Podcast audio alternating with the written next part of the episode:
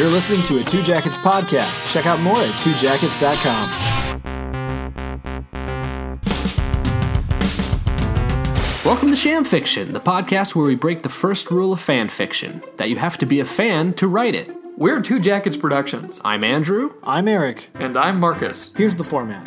Each installment, Andrew, Eric, or Marcus will be presented with a media franchise that they are unfamiliar with and challenged to write fan fiction about it. We'll start by giving the author some basics, like characters, overarching plots, and those special elements that make each franchise great. The author will then take this info, throw out what they don't like, add a generous helping of creative license, and come back ready to read their masterpiece for all of us to enjoy. It's fan fiction written by non fans. It's sham fiction. This week's author is Marcus.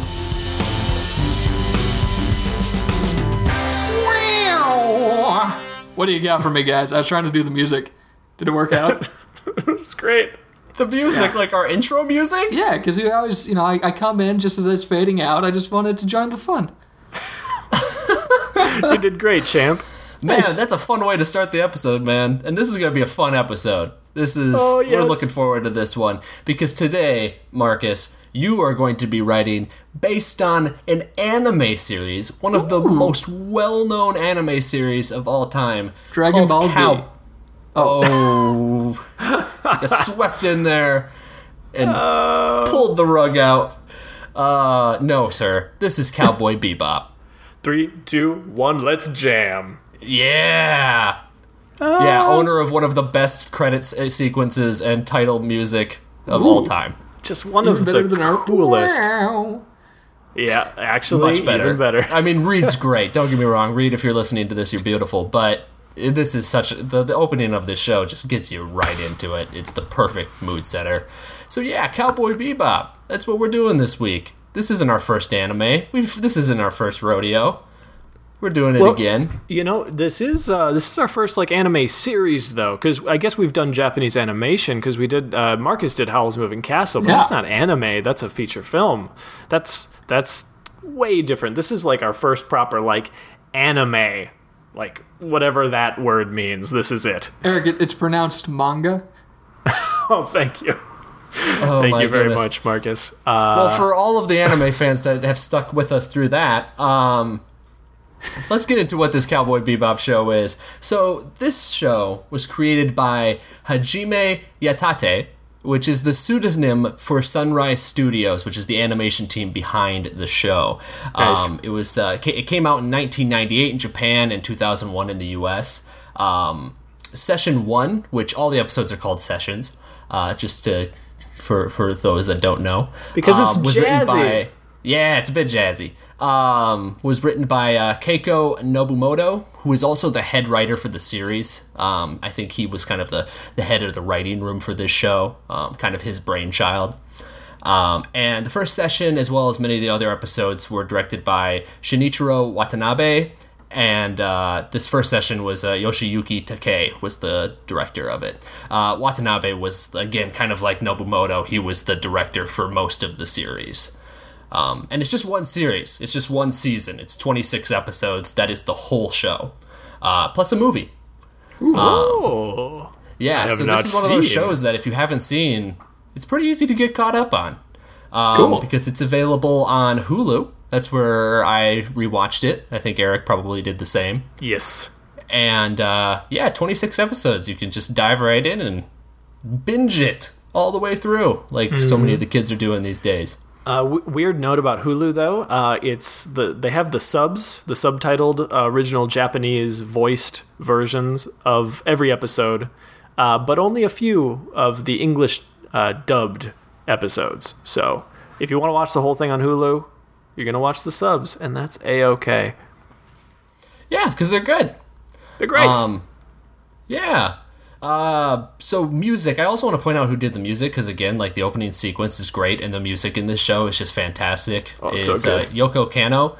Um, man, just awesome. Very bluesy, very jazzy. Like, and music uh, is kind of this this show is so uh, Eric, you go into this. It's so it's, it's so musical. Music is It- such a big part of it. Insanely musical. So, as we mentioned, each episode is called a session. Every single episode title, at least through the 13 that I've watched, because I haven't seen all 26 or the movie. Uh, I've just seen the first uh, first half of the series. Um, every episode is some like musical titles. So, like the symphony of so and so, an elegy of this and that. Every single episode is is written like that, and there's amazing music everywhere. I think one of the reasons this show is so appealing to Western audiences, and oh boy, is it, uh, is that there's so much reverence for uh, Western culture and music specifically. And I don't just mean like pop culture, I'm talking like the classics. I'm saying like we got like you know classic music references. There's there's a lot of opera references and ballet references. Um, all that sort of stuff is littered throughout. And the biggest player is jazz this is Oh, cool. jazzy as hell so Yes. what and and it's not just the music the the attitude of this show is jazzy it's like this show has spent the last 30 years in like a smoke filled dingy jazz club just wailing away on the sax you know this is this is a cool fucking show oh, this is an explicit episode as well. yeah it is they saw the E tag. They, they they should know. Kids They shouldn't know. be listening to this. yeah so that's Um, why i love it Yeah, so I I love this show because not just the musical references. This show references every cool thing that exists in genre. This show is a science fiction show. You know, it's like a space opera, like Star Wars, or like a space adventure, like Firefly. Even though Firefly came out later than this show, it still kind of feels that way. Um, but then it's also like Blade Runner, you know, think of like the big city, science fiction cities. But then there's like westerns thrown thrown in there. You know, it feels like a Sergio Leone like Man with No Name film, or like an Akira Kurosawa samurai film, Bruce Lee martial arts films. Like all of these references kind of are mixed into this melting pot of this show. So there's a lot of really fun things to play with. Absolutely. Um, and uh, I guess the first thing we can say about it, this show specifically, is it's about space cowboys. Uh, specifically, Elderly astronauts who are trying to disable Russian my nukes that are on god! a space oh, station. no, or nobody saw that movie, Marcus. Everybody saw just, that. I saw that. saying it was about space cowboys. I got excited. It was. No, this Oh, is no. this is about bounty hunters. Uh, and in this universe, in the Cowboy Bebop universe, a cowboy is a reference to a bounty hunter, somebody who is tracking down uh, another human being in order to collect the bounty on that person's head. Uh, and that's awesome. S- c- cowboys, bounty hunters in space. What is not to love? I'm all for Yeah, it. this. So let's let's let's just dive into this thing, and that's kind of the thing. What Eric just said. So this show is the adventures of the Bebop crew. Uh, the Bebop is a spaceship, and they're bounty hunters, and they're going on jobs in order to make a buck. And so they're always hunting down a new bounty, a new criminal, and usually failing in the attempt to get that criminal, or that ki- criminal learns that they, they learn to understand that criminal, and they let him go. Is, is there a companionship called the Rocksteady?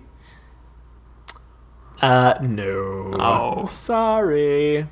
Really I hoping have- there's a Turtles reference.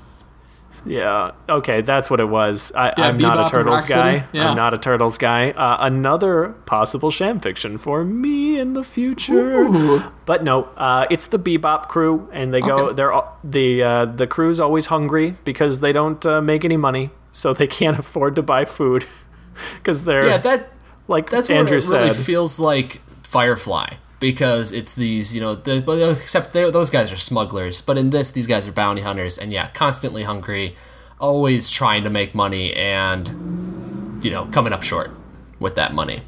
oh yes. Uh, but the the, the, the bounties that they're t- chasing these guys, I mean, this is sci-fi, so these these things are so out there. Um, like the first episode, this guy they're running after like this drug runner guy that has like this drug that can like enhance his reflexes, and he's like a super fighter. Or there is one where like these eco terrorists want to launch this serum into the atmosphere of a planet to turn everybody into monkeys. So it's like these crazy sci-fi things that can be kind of kooky, kind of weird, but in some aspects can also be really serious and weird. You know, and, and it, it doesn't have to be kooky and weird. There's plenty of episodes that are driven solely uh, on the characters' backstories. You know, some some shady character from their past or some uh, former lover shows up and, you know, they have drama because of that. So there are a lot of uh, options for your story. Uh, so I would just say go nuts. You know, whatever. Whatever, man. Cool. Yeah, so let's give you a uh, where this is set. Just kind of set the the the the the the, the, the, the playing field here. So Cowboy Bebop takes place in 2071, and this is a universe in which the Earth has been left uninhabitable uninhabitable um, by an accident, and so people have dispersed across the solar system. So it still takes place in our solar system, but it's spread out. Um, people live on you know pretty much any planet that you know you can live on. But then there's also like asteroid colonies and space stations. So all sorts of things like that. But humanity's kind of spread out and connected through these gates. So you kind of go through your ship goes through these gates and that's how you can quickly travel uh, between planets You know, this is interesting. It's got the setup, like the the accident that left Earth more or less uninhabitable. It's very similar to our episode, or the 100, or I'm sorry, the 100 episode. Thank you. Uh, yeah, gosh, that's terrible. Um, in that something happened and people have been away from the planet for pretty much 60 years, I think is about what it is. So in this Something like universe, that. apparently in 2010, we had the technology to be able to leave the planet when some horrible accident happened. Um, but yeah, interesting. Same same sort of setup, but instead of stuck on a on a space station, people are just everywhere. It moons of Jupiter and Saturn, any rock uh, has been uh, has been terraformed and made habitable, habitable, and just turned into, I guess, any normal location, like any earthbound city, could be located somewhere else. There's nothing particularly alien about any of these other wor- worlds. You know, Mars basically looks like it could be on Earth, except I guess the sky's a little red. You know, there's not much uh, weirdness that happens just from it being on different planets. It's just the backdrop, the setting.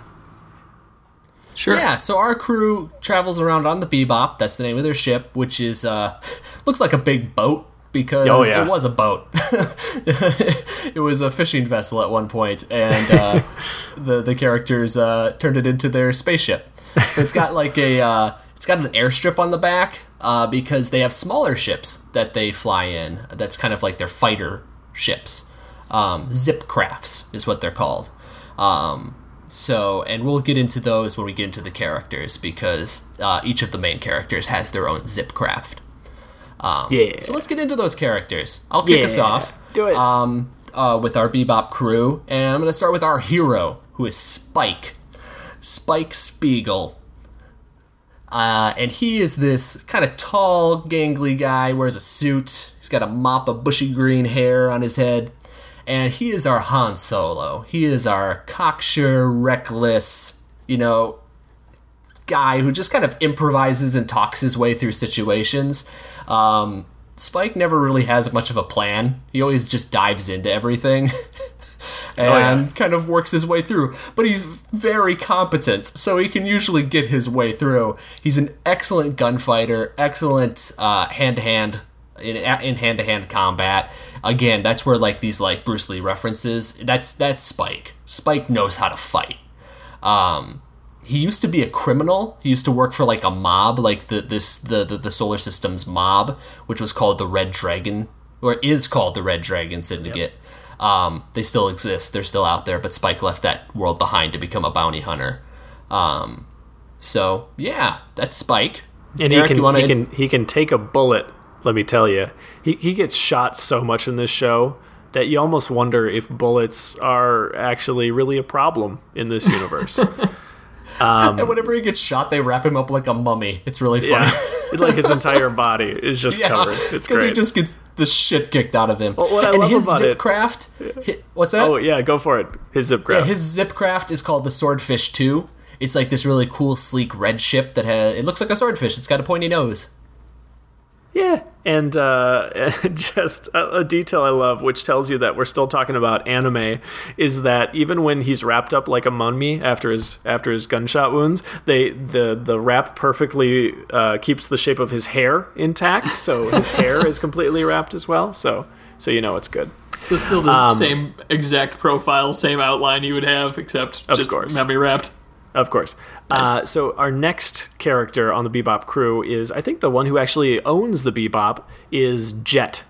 His name is Jet. Uh, I, I saw. I didn't know this from watching the show, but our research uh, tells me that his last name is, of course, Black. So Jet Black. Uh, yeah. So he has been uh, Spike's partner for about three years now. They kind of teamed up. He is a former uh, cop. Uh, he's- like the grizzled veteran. He's got like uh, scars on his face. He's got a uh, completely uh, robotic arm, um, like a really really solid piece of machinery there. But he's a big guy. Like he looks like your your your muscle type. Um, but he is the much more cautious of the two. He's the one who wants to have a plan. He is the one who is not confrontational unless he has to be confrontational. Um, he is the one on the uh, crew who uh, would would he finds it uh, troublesome to get involved in people's personal lives. Um, the other uh, two crew members. Um, uh, I'm trying to find a way to describe it. He's just he's much more chill. He doesn't want people to get upset with one another because they get involved in their lives. So he just he's just like just shut up. Like let let the other crew members do their thing. You do your thing. Just shut up. You know, we're all in this as a mutually beneficial thing. So just chill. Yeah, he's the mediator. I think that's the word maybe you were looking Yes, for. yes, mediator is good. Um, Yeah. And he, his zip craft is the Hammerhead. So if he needs to li- leave the uh, the Bebop for any reason, he's going to head out on the uh, on the Hammerhead. Yeah, and the Hammerhead is unlike the Swordfish 2 because Swordfish 2 is a fighter. It, it, it's it's sleek, it's slick. The Hammerhead is this big thing. It has like a crane arm on it. It's, it looks more like a maintenance vehicle than a fighter, but it's still a zip craft. Yeah. Um, Who's next? All right, so third member of the crew is Faye Valentine. Faye is your femme fatale character. Uh, Faye was actually a bounty for the Bebop crew, and before joining the crew uh, herself, uh, she's a con artist, uh, kind of duplicitous, out for herself, and just kind of fell in with Jet and Spike, and she just kind of moved in one day after they had like a mutual adventure together where they were both on the same side. Um, she just stuck around. So that's kind of how most people end up on the Bebop. they Yep. just kind of stick around. Um, but yeah, so Faye, she's the most selfish. Um, she's like Spike in that she just dives into things without much pre-planning. But she's, you know, they call her Lady Luck. She's uh she's a very lucky person, even though it's more like she lucks out by surviving, not that she makes a lot of money off of it. Um, and when she does make money, she gambles it away because she's a big time gambler. Um, and a card sharp, even though again she doesn't get a lot of money out of it. Um, and her big thing is that she's in like an enormous amount of debt. So when she the bounty went out on her, it was because she owed somebody a lot of money, and she continues to owe people a lot of money. Um, but she uh, rides safely on the Bebop with the other guys. Oh, it's so weird though. Like she is not afraid to totally screw these other guys over, though. It's like she's she's in there because it's like advantageous for her to do so now. But like, uh, there's an episode. I'm sure there's more episodes along the line where she just like basically robs them and leaves before inevitably being rescued by them out of whatever trouble she's gotten herself into, uh, before ending back up back on the bebop. Um, Oh, an important thing to note: uh, she's a total babe, and she uses her feminine wiles to get what she wants from everybody, not including the Bebop crew.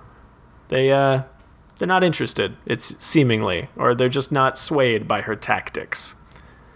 Well, they know who she is. Yeah, they, they know what she's up to. yeah. Um, the next character, which I'll get into, uh, is is Ed, and uh, that's Ed is uh, also known as Radical Edward. That's uh, her hacker name because she is a hacker. Oh yeah. Um, and Ed, wow. Um, Oh, she's great. Uh, I'd like to. The, the word I thought of to describe her, the adjective uh, that I thought of was spider monkey. If spider monkey could be an adjective, that is that is how you describe Ed. The, the the adjective that I put on the notes is wiggly. Uh, Ed is weird. Uh, she's all over the place. She's this little 13 year old girl with a huge like mop of red hair, and she can hack into anything. She is an uber hacker. Um, and the hacking sequences are ridiculous because it like visualizes information as like the matrix like streaming information and then ed is kind of like going into it But it's, like it's not even like streaming information. It's like it turns into just like colorful shapes and like smiley faces that bounce around on her screen, and somehow that is the matrix that she uses to pull information from. It's wacky. Yeah, is but if the system is needed of, of, of hacking, Ed can hack it. Um, but yeah, she's she always talks in the third person. She always says Ed does this. Ed can hack this. Um, and just frequently just goes into like inane, garbled nonsense. Like, um, she's just a weird character. yes, Spike. Uh, Spike calls her a rugrat, um, and she. Uh, we don't know really anything about her family, especially when we first meet her. Um, she was from Earth. Like they actually picked her up on Earth, um, and she was basically there uh, interfacing with old satellites. Um, she has this kind of logo of hers. It's this weird smiley face, very specific sort of uh, face image that kind of represents her. And she used a satellite with a big laser on it to carve this face into the continent of South America. so those are the sorts of things she's interested in. Um, yeah. yeah, she's kind of this wild card. Like Faye's the wild card too. Ed is as well. Um, because but unlike Faye, you really don't know who Ed is because she's just all over the place. all over the place. She's just manic, manic and crazy, and she's a kind of a wild animal and unpredictable. Um, Speaking yet- of wild animals, yeah, we have an actual animal on the crew. The last member of the Bebop crew is is not really a member at all. It's just a corgi. It's a little Welsh corgi named Ein.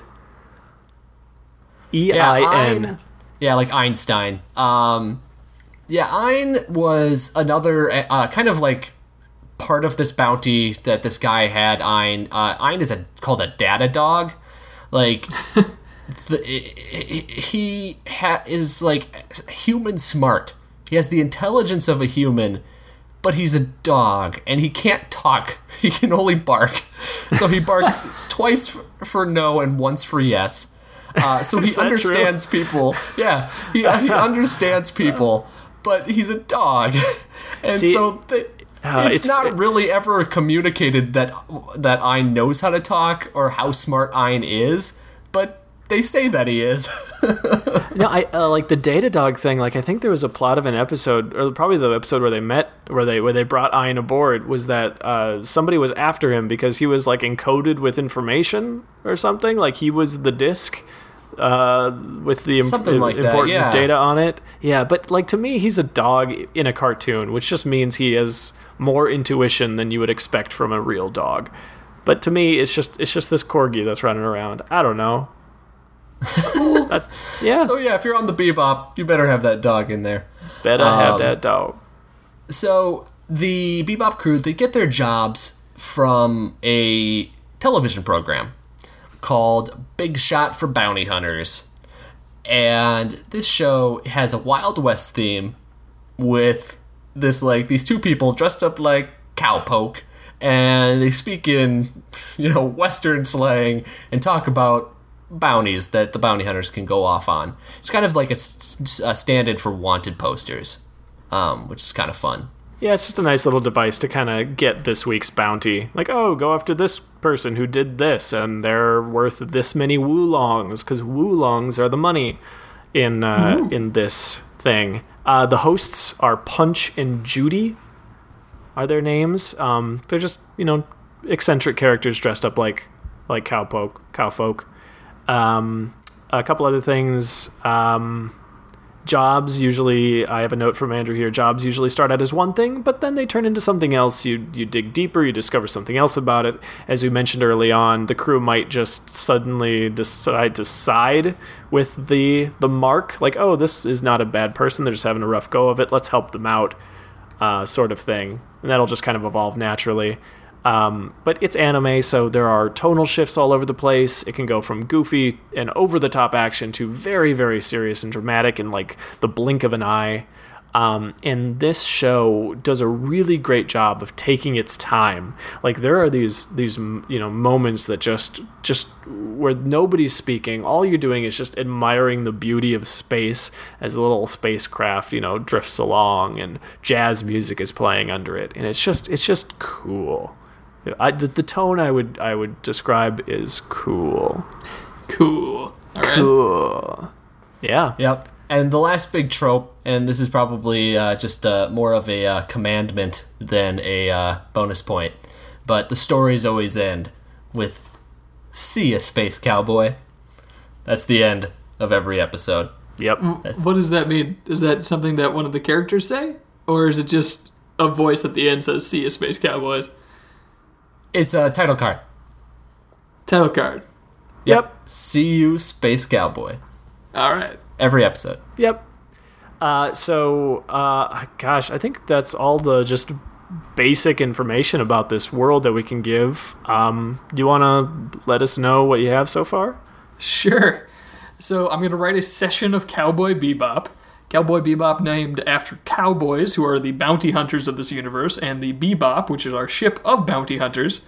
It's kind of a sci-fi western space opera, Blade Runner-y, Firefly, although it sounds like Firefly may have been more based on this than vice versa due to the laws of temporal progression. Mm-hmm. And it takes place in 2071, which, according to the laws of temporal progression, doesn't make too much sense because the Earth was still inhabited in 2010 in the real life. But this is Yeah. a cartoon, it's an anime. Might be a little bit different. Uh, their their ship, the Bebop, is a spaceship that was a fishing boat, so it has a bunch of smaller lifeboat type things called zip crafts that kind of fit each character. They have their own. Uh, Spike is our hero. He is the best at all the things that involve shooting and punching. Real quick, Marcus, did we mention Faye's ship? No. Faye has a little ship called the Red Tail, and it is like a, a little, you know, kind of like how the Hammerhead is like a construction thing with a crane. Uh, the Red Tail is like it's a bubble that has like these two grappler arms or hands out front. It's like the the the thing that Ripley drives in Aliens, Sure. you know, with those two pincers. The it's power got that armor. sort of yeah, exactly. It's got that sort of deal on the front. Cool. Does There Ed have a ship? Uh, no, because No. she's thirteen. But she could She just steal any of them because she's an Uber Exactly. hacker. She can. She actually, the, when she joined the crew, they were just going to leave her behind on Earth because they didn't care. She just took out a little remote control and flew the ship back to her because she hacked into the system. Like whatever. Awesome. Yep. Okay, so Spike was a former member of the Red Dragon Syndicate, who was the Mafia. He gets shot a lot and wrapped up hilariously like a mummy, and he flies the Swordfish 2, which is a sleek red zip craft. And then we have Jet Black, who actually owns the Bebop. He was been Spike's partner for three years. He's a former cop. He's getting too old for this. He's got scars and a robotic arm, and he'd rather just everyone be chill. He's a mediator. Calm down, everybody. And he's the owner and pilot of the Hammerhead Zipcraft, which has a construction type arm. Then we have Faye Valentine, who's the femme fatale. She uses her feminine wiles on everyone except for the crew because they know who she is. They call her Lady Luck, which is a little ironic. She survives a lot, but she's very poor at gambling and has a lot of debt, and frequently will rob them and run away and then need to be rescued. Then we have Radical Edward, or Ed, who's a 13 year old little hacker spider monkey wiggly weird girl who uh, was found on Earth somehow, even though Earth was destroyed and she carved her smiley face family crest into South American continent using a space laser, which means I like her already. Uh, Ed can hack this, she'll say. She speaks in third person, and she's a little rugrat, so she's a lot of fun, and I don't think you can get rid of her if you wanted to. Then you have Ein, the data dog, who's human smart, and I assume would be screaming the whole time because no one knows how smart he is. But he can bark once for no and twice for yes. Or is it twice for no and once for yes? Very important that I get that right. Yeah, once for yes, twice Once for for, no. yes, twice for no. Gotcha. Uh, but maybe he's just like a Scooby Doo, a reasonably smart cartoon dog. Yeah. Who's to say? Who's to Uh, say? And every morning they get up and they watch their TV, which you do, you know, in real life and if you're a cowboy, and you watch a cowboy themed show where they say, hey, who's going to get some woolongs today? If you go get this guy, we'll give you all the woolongs. And that's hosted by Punch and Judy. So the jobs usually start as one thing, then shift completely. This group isn't a very good group of bounty hunters because they're not really concerned about the mission as much as whatever's interesting to them when they start the mission. And at the end, I'll say, see you, Space Cowboy. There you go. Commandments. Awesome. That was great. That was good. All right, bonus Excellent. points time. Whoa! So uh, for my bonus points, um, Eric hit on it. So this is a show that can go from goofy to dramatic, and those Yeah. dramatic moments take time, and it's cinematic. The show is cinematic as hell. It just communicates through the visuals. It's not too talky. It just show. It just it, it, it just shows you the action, and so one thing that I love about it, and I think this is kind of an anime trope in general, is these brief but suspended moments of just beauty or wonder. So I want to see that. I want to see that moment in your story. It could be the climax, whatever it is, that suspended moment of beauty. Yeah. Um, mine is going to be my bonus point is specifically going to be about the music, and I know it's it's a little hard to have music in a sham fiction. Okay, give me music and visuals as my bonus points. I like yeah, it. it's perfect for a a text and word based show. Um, but specifically, I, I just think the the music uh, pervades the language of this so much. Um, as I mentioned, all the episodes have a musical title. It, uh, each episode is a session instead of an episode.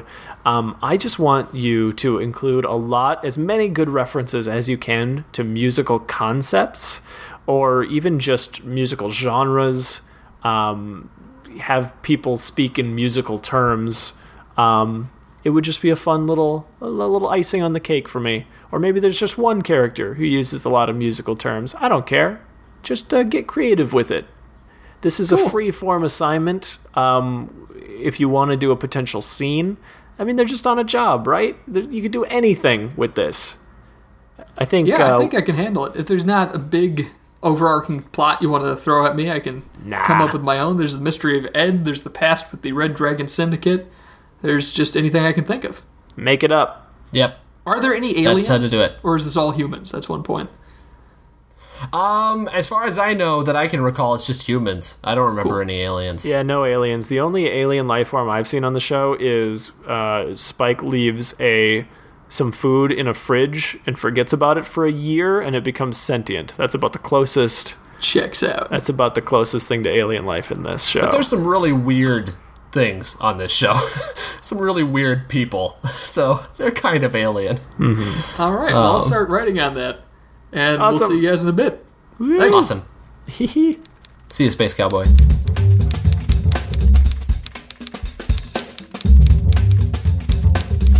Hey folks, if you enjoy the podcast, please support us by subscribing and get a new episode for free every Sunday. While you're at it, you might consider rating us as well. We like positive reviews, so if you have something nice to say, please say it. If you don't like the show, well, pretend you're writing a sham fiction of a positive review and get yourself a little writing exercise out of it. Sounds like fun. Alright, thanks for listening, and let's get back to the show. Okay, so while Marcus is off in uh, deep space, the uh, the outer planets of our solar system, Eric, yeah. what are we gonna be hearing? What's what's he writing? What's this? What's Marcus Mann's Cowboy Bebop Aw, gonna be? man. I, you know, it's it's hard to say because uh, we spent a long time talking about this show. I feel like we gave him a good taste of who the characters are, what's happening. I feel like he he uh, one element or one character that I think he'll latch on to is gonna be the dog.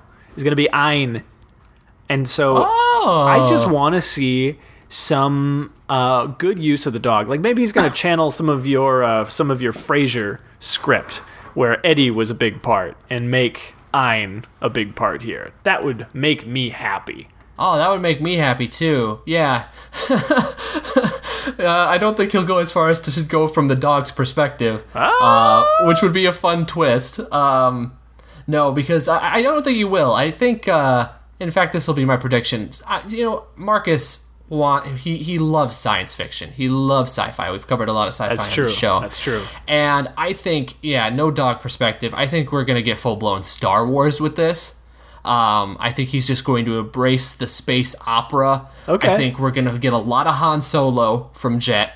and I oh, don't know if we'll get a lot of Chewie or not. Excuse me, Spike. Thank you for okay. correcting me. I was worried for a second. I, like I, you I read just saying, this. maybe maybe a little Chewie from Jet. I don't know. I like that. He's the Chewie role, right? yeah, if he just does like a little, I'll be happy. Uh, no, Ein has to make those noises, or Ed can make those noises. That's not too far out of whack for her. Um, so yeah, so. I just I think this could, if you transplanted the names, this is just going to be Star Wars Star because I think Wars with the uh, with the serial numbers filed off. yeah, and with the serial numbers of Cowboy Bebop penned in. Painted on. Good. That's a good one. Uh, so awesome. we'll see. We'll see how that goes. Uh, anything else? Should we bring it back Let's in? I'm excited back. for this. I want to hear it. Yeah, me too. Let's do it.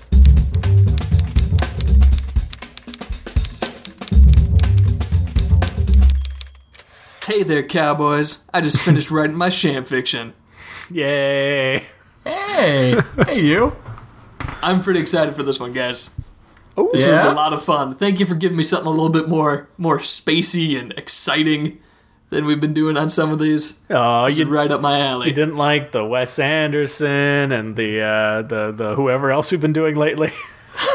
Downton Abbey, Wolf of Wall Street. The Fifty Shades of Grey. Pretty much every assignment we've given you up until now. yeah. you know, I enjoyed all of them, uh, but this I'm very excited about. Uh, we knew you would be, baby. We knew you Oh would. Oh, yeah, it's a little treat. All right, so I think we just got to get right into it. You Let's guys ready? do it. Yes. Please.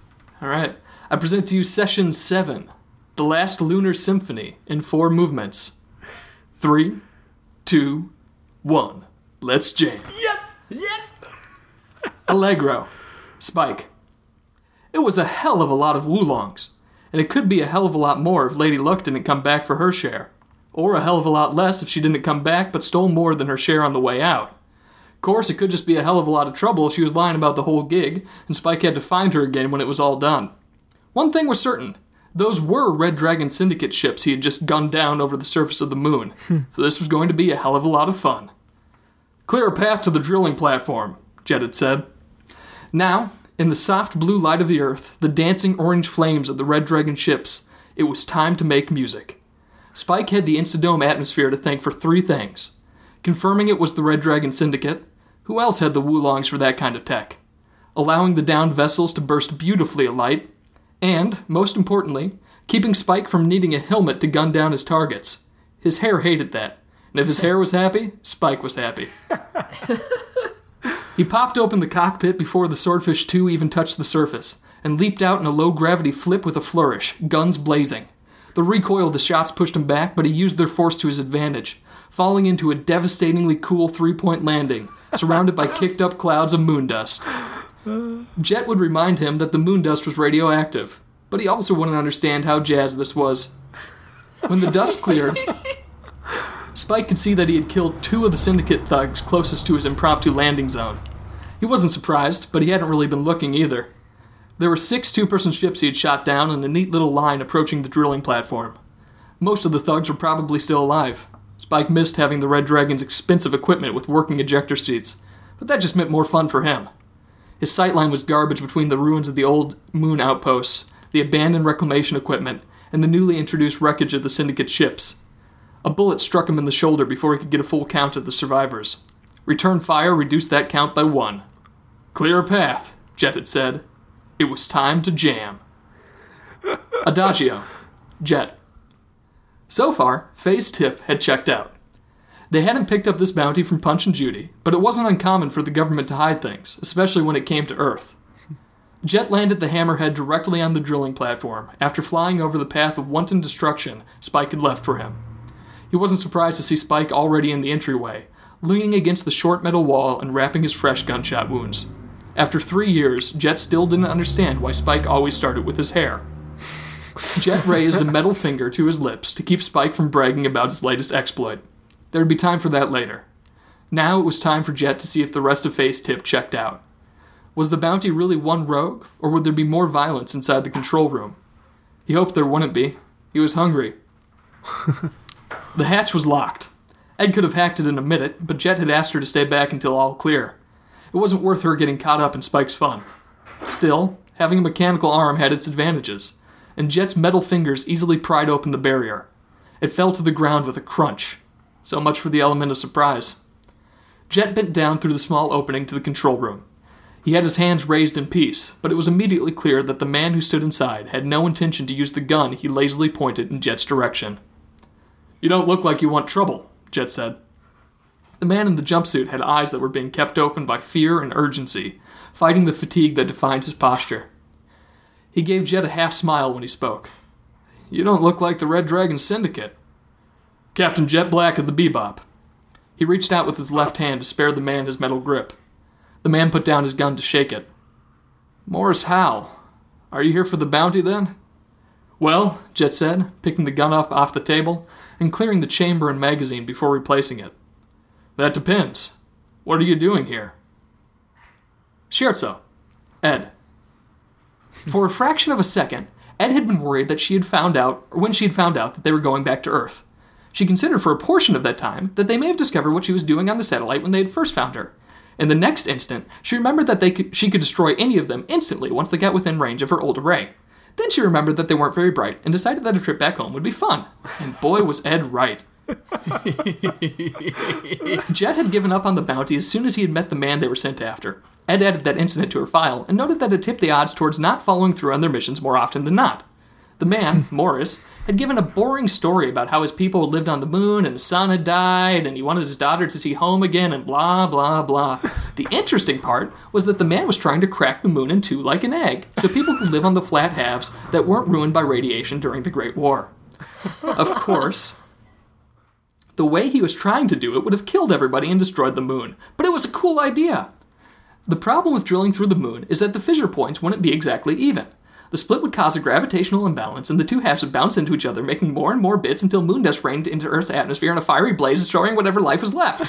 White sky. the Stephenson hypothesis. Wouldn't go well for the satellites either, and Ed couldn't have that. So, the answer was to rig the old laser system to surgically cut the moon in two, in a way that would send the two halves into a synchronous orbit and generally not kill everyone at all. Ed could hack that. She rearranged the comm link to point to her old network and surrounded herself with the colors of hacking. She thought she heard Jet or Spike or someone say something about reinforcements arriving when she lost herself in the system, but that sounded boring. This was art. Rondo. Faye. Faye's tip was half right. The Dragon Syndicate was on a bounty for a miner who had hijacked a drilling station on the moon. The problem was, the other half of the tip, the part where there was a valuable stash for her to take off with on the dark side, was a complete lie. Now she had to decide if it was worth lying about her latest attempt to run away from the bebop after turning a score to her advantage. In the end, she decided she was too hungry to lie, and just joined the boys and Radical Ed at the platform with no explanation of her absence. Spike was wrapped in bandages from head to waist, and Jet was pacing back and forth anxiously in front of a sweating, overweight man in a jumpsuit. She really needed to get away for a while. There was that casino in the belt she'd been meaning to visit. Good to see you, Lady Luck, Spike said, smiling through his bandages. We're about to die. What else is new? Faye asked. It looks like the old guard and the Red Dragon Syndicate are converging on us. They fixed the gate Ed hacked when we came through, Jet said. Now our lives are at the mercy of Redhead Ed, splitting the moon in half with a laser so we can take the bebop out of here, Spike said. So, it really is the usual, Faye said. She stretched her arms behind her head, arching her back in a way that made Jumpsuit turn to stare at his toes, swallowed in a fresh wave of sweat.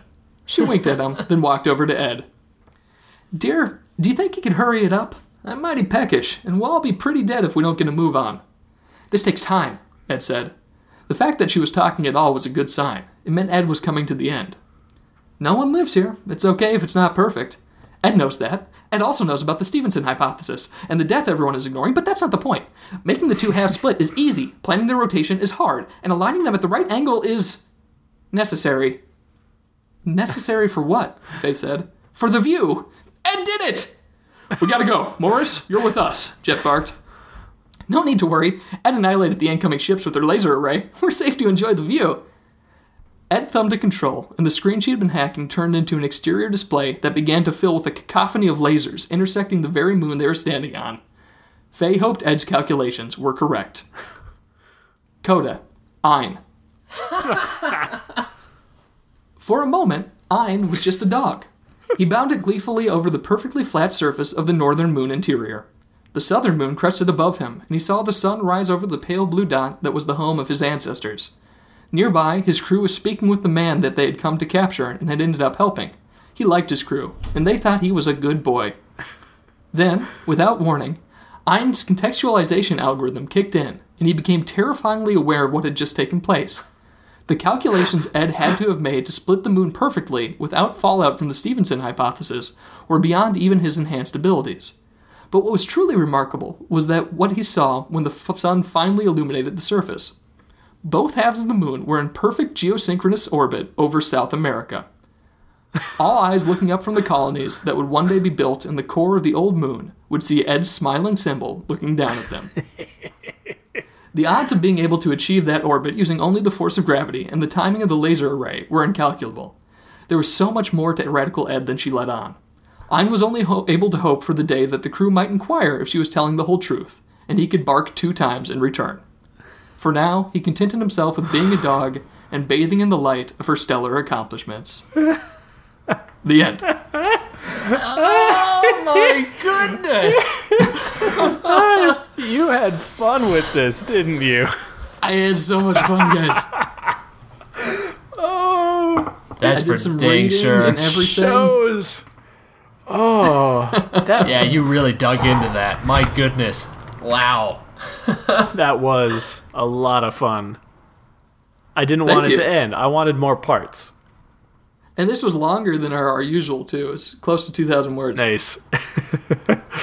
Oh man, I, I I couldn't even tell. I was having so much fun. I was with Eric there. Like, oh my goodness. And once I realized that you were doing like the four movement thing, like that's what was going on, uh, I was digging on it. I was I was all in. So by the time we got to the end of the fourth part, I was like, oh no. But Uh-huh. then guess what? Yep. Eric was definitely happy with that last bit. bonus. You got my secret bonus points. Ooh, secret bonus points. Secret bonus points. Was I- it to have Ein as the character? Yes, yes, it was, and you did. Yay. Yay! I had to. Oh, I'm so It's glad you did. crew. It made me so happy.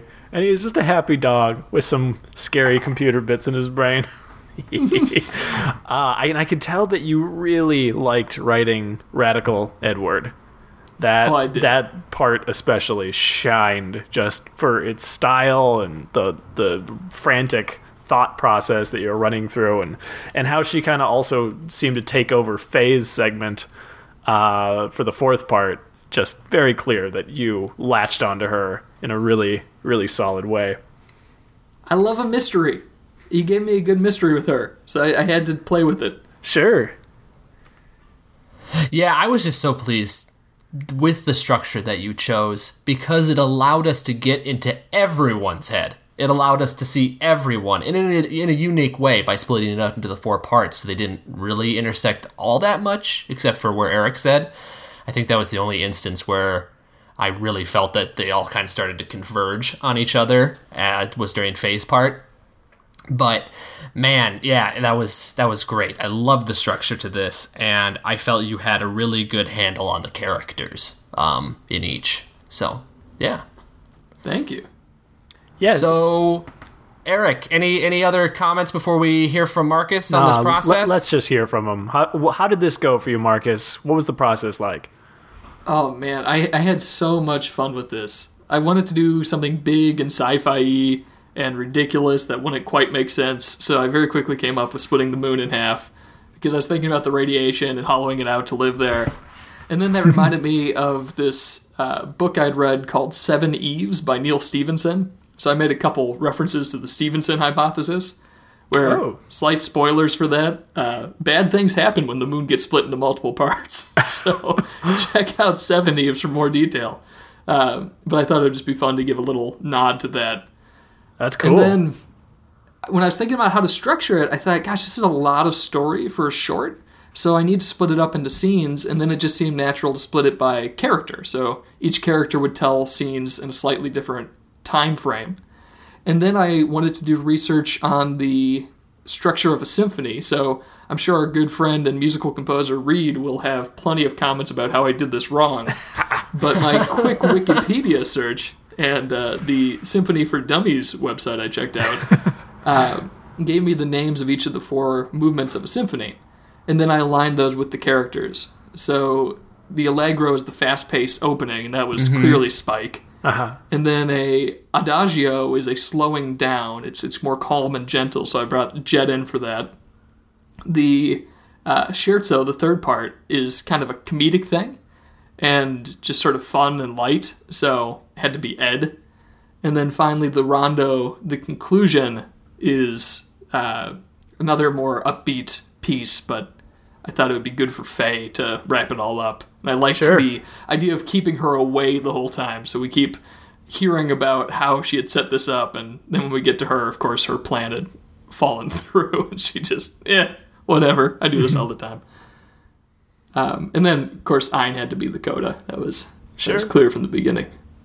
love it. Well, and I love it too because uh, coda is a musical term, but Yes. used uh, to mean something very different when you're talking about fiction. Uh, so it was a nice, a little treat at the end you're just like, It's a "Ah, double entendre. double entendre. so I loved it. Fantastic. I'm very happy now. Yeah, I was so impressed with the number of details from our pitch that you worked into this. Um, like you nailed. Uh, I mean, I don't have all of that in front of me, but man, did you nail a lot of things in here. Just just small details um, throughout. Um, of course, the bandages uh, that showed up near the end, uh, but also how everybody was hungry. yeah. like and, like their their their uh, reasoning behind everything was like we gotta eat something. um, but also Ed's bit about how she compared them the, the the ratio of them following through with a job versus not. like that's that's that's great. That's kind of like a little meta moment because I don't think they ever fully address that sort of thing. Um, and that's so that's I like that call out. Um, yeah, just so many references, and of course Spike getting shot at one point. You got to do that. And his Yeah, overall, his overall like impression of like I guess this goes for all of the characters. Again, their viewpoint on everything was so spot on. Like one of the things that Spike said near, near the beginning, even though it was like against overwhelming odds, was that this is going to be a hell of a lot of fun, and that's mm-hmm. it. Like Spike doesn't go into a situation thinking, "Oh shit, this is going to be terrible," or "Oh my god, I'm going to die." It's yeah, let's do this. You know, that's that's his outlook on things. So I really appreciated that. Oh, and he spoke with such like a cool jazzy cadence. Like he did did really interesting stuff stuff with specifically Spike's speaking patterns because uh, one of the the tasks that I gave you, my bonus points were include musical references, try to make this musical somehow, and obviously you did with the whole structure of the thing, the symphony of uh, what the last Lunar Symphony uh, I believe it was. But with Spike, you know, he was throwing like just the way he spoke was just kind of a jazzy groove. I think he used the word jazz to mean cool at one point, did. which is a Yeah. very cool, a very jazz thing to down. do. I said he didn't realize how jazz this was, Yeah. and I was like, yeah, I love So that. I just it was I it felt very sincere and it felt very cool. So I loved him in this. Man, there was there was so much going on. I will say that I I'm pro- I look forward to listening to this episode because there was, especially in the early goings, I wasn't really clear on what was going on because there was a lot going on, and I felt like okay, I can. I was trying to follow along with it, but from mm-hmm. moment to moment, it seemed like every sentence had something complex going on in it, and so I will say that for the sake of this virgin listening um, I had some trouble following along, especially in the early goings. But by the time Ed came into it and she kind of explained her plan, it started to make sense. But the stuff with Faye and her plan, I think I missed because at the end when she kind of came in and shrugged it off, I was like, but what did she do to begin with? So I don't know if that was uh, just that everything was happening and I missed it, uh, or if that was just kind of a lack of clarity in the piece. I can't quite pinpoint it. Well, I think that's one of the things that you risk um, when you create a story the way you did, where you're splitting it up between multiple points of view over a very short amount of time. I guess in my mind, I'm kind of liking it or likening it to uh, my uh, brief exposure to uh, VR videos, virtual reality, where you are thrown into a space uh, when you have this headset on. That's all you can see. Uh, and you need a moment to kind of orient yourself. Okay, where am I? What am I looking at? What's that over there? I need to look all around me before I really know where I am. Okay, now I'm good to go. And if you cut away too fastly, fast to another point of view, uh, as you did several times in the story, sometimes you get disoriented and you have to start over and it takes several sentences or maybe even a couple of paragraphs before you really lock yourself in and know where you are.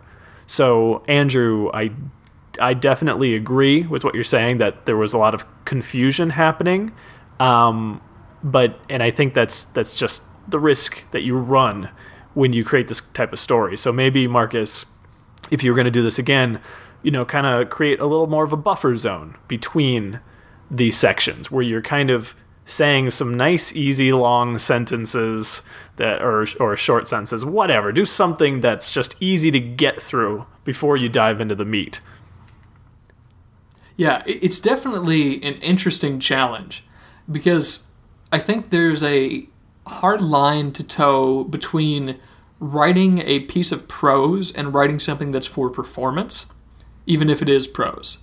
And it's something that I've noticed myself. I love listening to audiobooks. We've talked about that on the podcast before. Mm-hmm.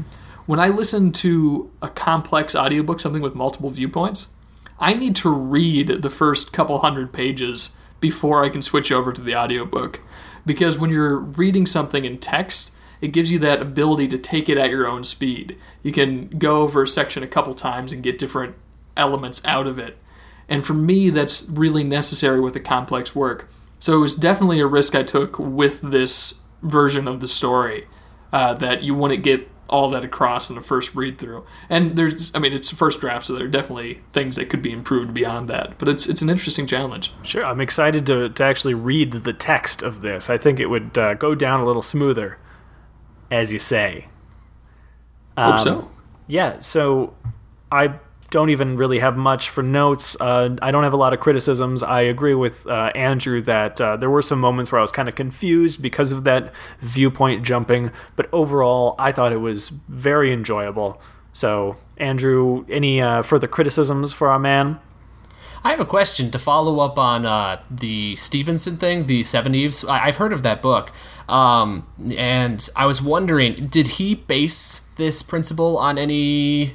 Is this more like fantastical sci-fi, or did he base this on kind of like real physical theories of doing stuff like that?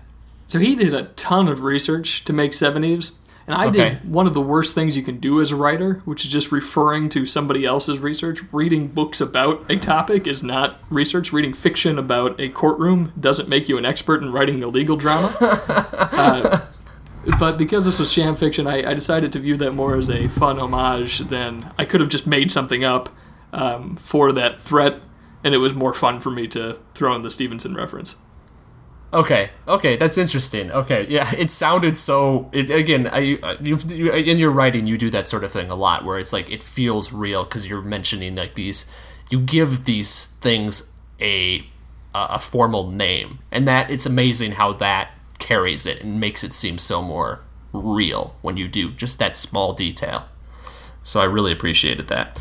Yeah, I think we're ready for this. Um, yeah, so I, I, given what we've talked about, a bit of the confusion, I ha- had so much fun with this, and I'm going to give you the benefit of that doubt. Um, you got my bonus point, which was the brief suspended moment of wonder. Um, I'll give it. I, I I wasn't sure what part you were intending for that because it seemed like there were kind of bits and pieces of that everywhere. But the end with Ein, like that was that was great. Yeah. I, I, really enjoyed that with him looking up at his face in the in the sky. Um, so I'm gonna give you. Uh, I'm gonna give you nine. Or no, how should we do this? I'm gonna give you a seven eight time signature. Ooh, That's a that's a tough time signature. fast. It's That's a weird not how one. music It- works. It's for all you. It's for all you math rockers out there. There you go, you Tool fans and the like. oh, that's fantastic. So Grazie. yeah, so for my score, um, this was just so much fun. You got all my bonus points and my secret bonus points, so you're getting full marks uh, all the way across the board. I'm giving you, uh, I'm giving you eight out of eight planets in the solar system because Pluto doesn't count. Oh no! We just lost like all of our Pluto sympathizers. Hey, if, if you're not on board with the Neil deGrasse Tyson view of the solar system, then we don't want you listening. oh gosh. Uh, oh boy, that's the most controversial thing I've said on this know, podcast. watch Oh man. And I talked about a dude getting tapped by a wolf. you did. You did. Uh, uh, Andrew, what were your secret bonus points? I don't think I heard those. Oh, thank yeah, good call. So I knew you were gonna just dive into this and have a t- hell of a lot of fun with it. I thought it was just gonna feel Star Wars. I was expecting this oh. to just be Star Wars, not as much Cowboy Bebop. But I will say that it felt Cowboy Bebop more than it felt anything that Star Wars would do. It felt of that sci-fi and of that world. So I won't say that you got it, but that's okay. I'm actually more pleased that you didn't get it. Um, so ple- I was very pleased. Awesome. Well, all right. If I do want to watch this now, which I do, where can I do that? Yeah, so Cowboy Bebop is available right now on Hulu for you Hulu subscribers. Uh, only the first few episodes are dubbed in English. The rest of them are in Japanese. They have all of the episodes in Japanese. Um, Oh, and the Japanese cast is so good. It's so yeah, don't let it deter you uh, because even though the dubs are great, the subs, or, or excuse me, yeah, the dubs are great, the subs are just as good. I had to think about that for a second. oh man. No, it's a great show. Uh, this was really this was the anime that kind of got me. I don't watch too much anime, but at the time, this was the one that got me into it. This is the one that led into the Triguns and the Inuyashas and all that stuff. It all started with this one, so I highly recommend that you check it out. All right. Very cool. I, I think there's only one way we can end this episode, guys. Oh, You ready? yo, I'm ready for it. See you, Space Cowboy.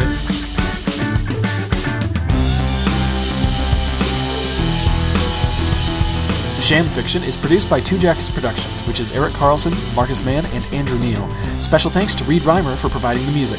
For a full list of episodes and to read this week's fiction, visit shamfiction.com. Follow us on Twitter at shamfiction, and please don't forget to subscribe and rate the show. Sham Fiction. Write what you don't know. Next week, we're taking sham fiction to a place we've never gone before the arena, the fighting pit, the boxing ring, the danger zone, the thunderdome, the place where two people enter and one person leaves. That's right, sham fiction. Head to head, fic versus Fick. It's a three part round robin that will separate the boys from the more stupid boys, the wheat from the chumps, the losers from the even bigger losers. Make sure you bring your pistol slash sword slash wand, because next week we duel.